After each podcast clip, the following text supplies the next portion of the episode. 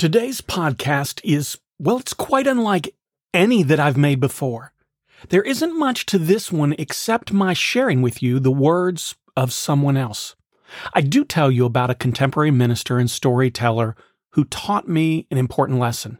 I tell you why I will apply that lesson to today's podcast, and ultimately I will read you a remarkable story, all on the way to answering the question What was Mark Twain afraid to print? Welcome to the Sky Pilot podcast that explores questions of faith, spirituality, and religion. I'm Dan Matthews, and I don't have all the answers, but I do enjoy the questions. Welcome to the podcast where every question is an invitation into a spiritual quest, and you're invited along for the journey. A number of years ago, I asked a friend named Charles Maynard, who happens to be a storyteller and a Methodist minister, to come and tell stories to my congregation. When I called him and asked him, he said, Oh, I'd love to, Dan, and I will, under one condition. I really wasn't expecting any conditions, so I remained quiet and waited for the answer, for whatever he was going to lay down as this mysterious condition.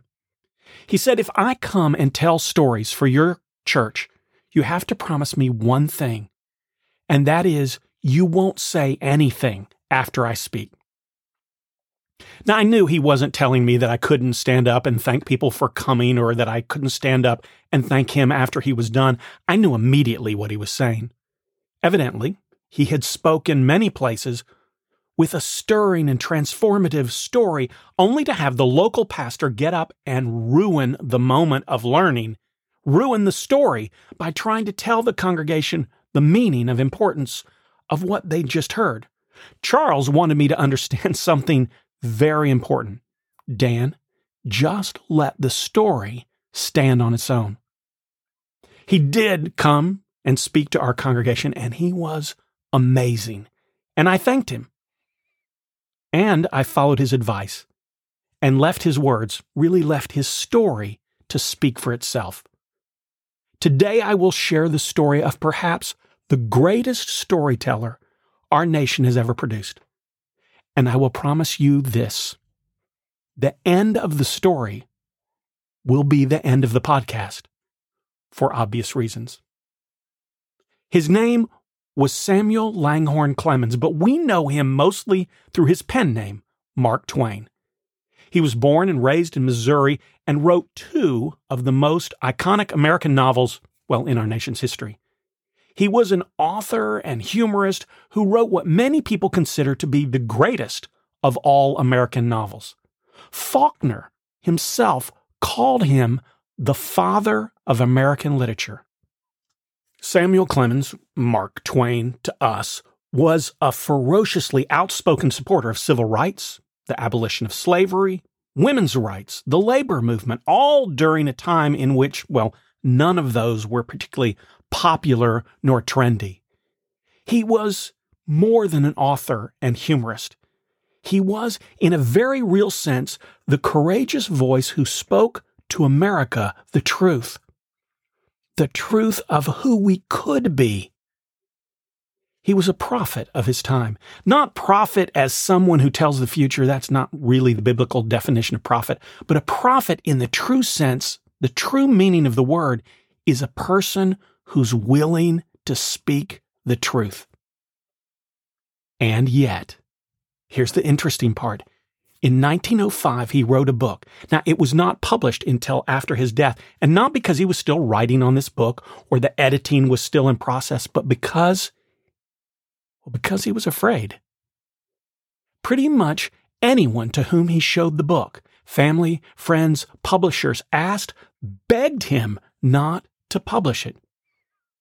His friend and illustrator at the time, Dan Beard, wondered if Samuel Clemens, the Samuel Clemens he knew, would go ahead, thumb his nose at the world, and publish it anyway. And when he asked that of Clemens, he simply said, No. I've told the whole truth in that. And only dead men can tell the truth in this world. It can be published after I'm dead. It was written in 1905. He died in 1910. The story, entitled The War Prayer, was not published until 1923. And I'd like to share it with you now. It was a time of great and exalting excitement. The country was up in arms. The war was on. In every breast burned the holy fire of patriotism. On every hand and far down the receding and fading spread of roofs and balconies, a fluttering wilderness of flags flashed in the sun. Nightly, the packed mass meetings listened, panting to patriot oratory, which stirred the deepest deeps of their hearts, and which they interrupted at briefest intervals with cyclones of applause, the tears running down their cheeks the while. In the churches, the pastors preached devotion to the flag and country and invoked the God of battles, beseeching his aid in our good cause in outpourings of fervid eloquence which moved every listener. Sunday morning came. Next day, the battalions would leave for the front. The church was filled. The volunteers were there, their young faces alight with martial dreams visions of stern advance, the gathering momentum, the rushing charge, the flashing sabers, the fight of the foe, the tumult, the enveloping smoke, the fierce pursuit, the surrender. Then home from war, bronzed heroes welcomed, adored, submerged in golden seas of glory. The service proceeded. A war chapter was read from the Old Testament the first prayer was said. Then came the long prayer. None could remember the like of it for passionate pleading and moving and beautiful language. The burden of its supplication was that an ever merciful and benignant Father of us all would watch over our noble young soldiers and aid and comfort and encourage them in their patriotic work. An aged stranger entered and moved with slow and noiseless step up the main aisle.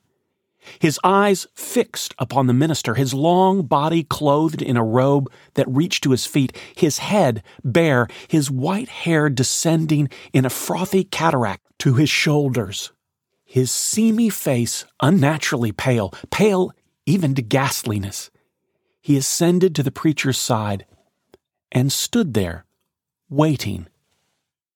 The stranger touched his arm, motioned him to step aside, which the startled minister did, and he took his place.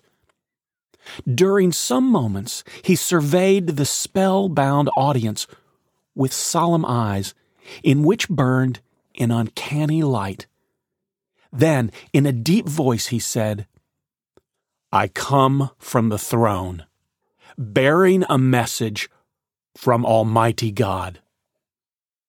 God's servant and yours has prayed his prayer. Has he paused and taken thought? Is it one prayer? No, it is two, one uttered and the other not. Both have reached the ear of him who heareth all supplications, the spoken and the unspoken. Ponder this, keep it in mind. If you would beseech a blessing upon yourself, beware lest, without intent, you invoke a curse upon a neighbor at the same time. If you pray for the blessing of rain upon your crop, which needs it, by that act you are possibly praying for a curse upon some neighbor's crop, which may not need rain and can be injured by it.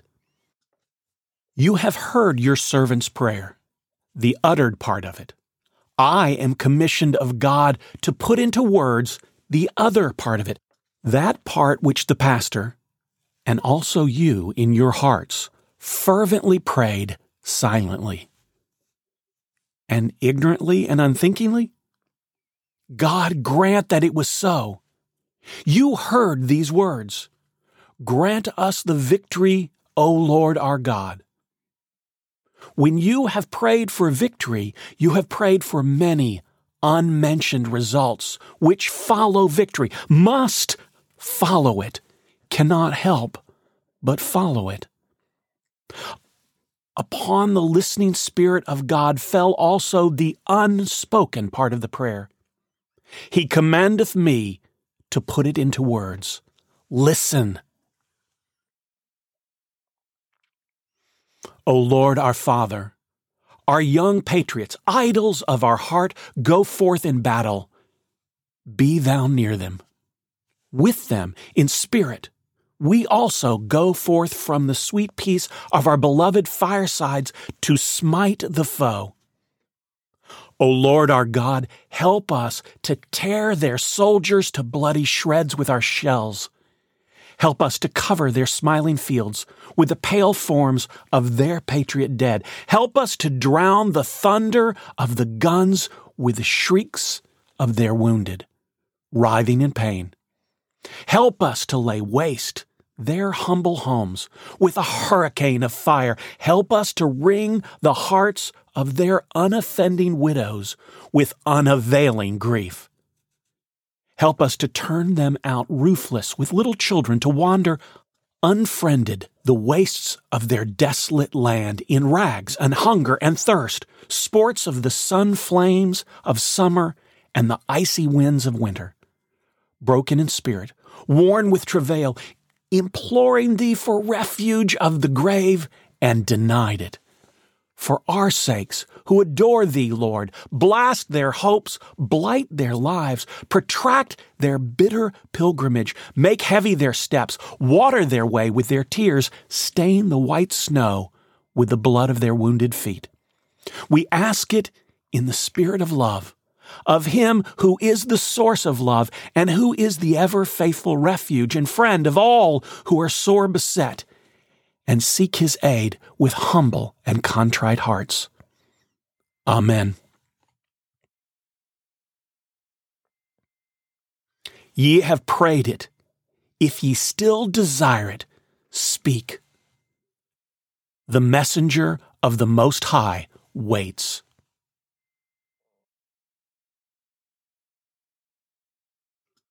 It was believed afterward that the man was a lunatic because there was no sense in what he said. That's all for today. As always, if you'd like to get in touch with me, my email address is dan at skypilot.zone. Thanks for listening to Skypilot Faith Quest.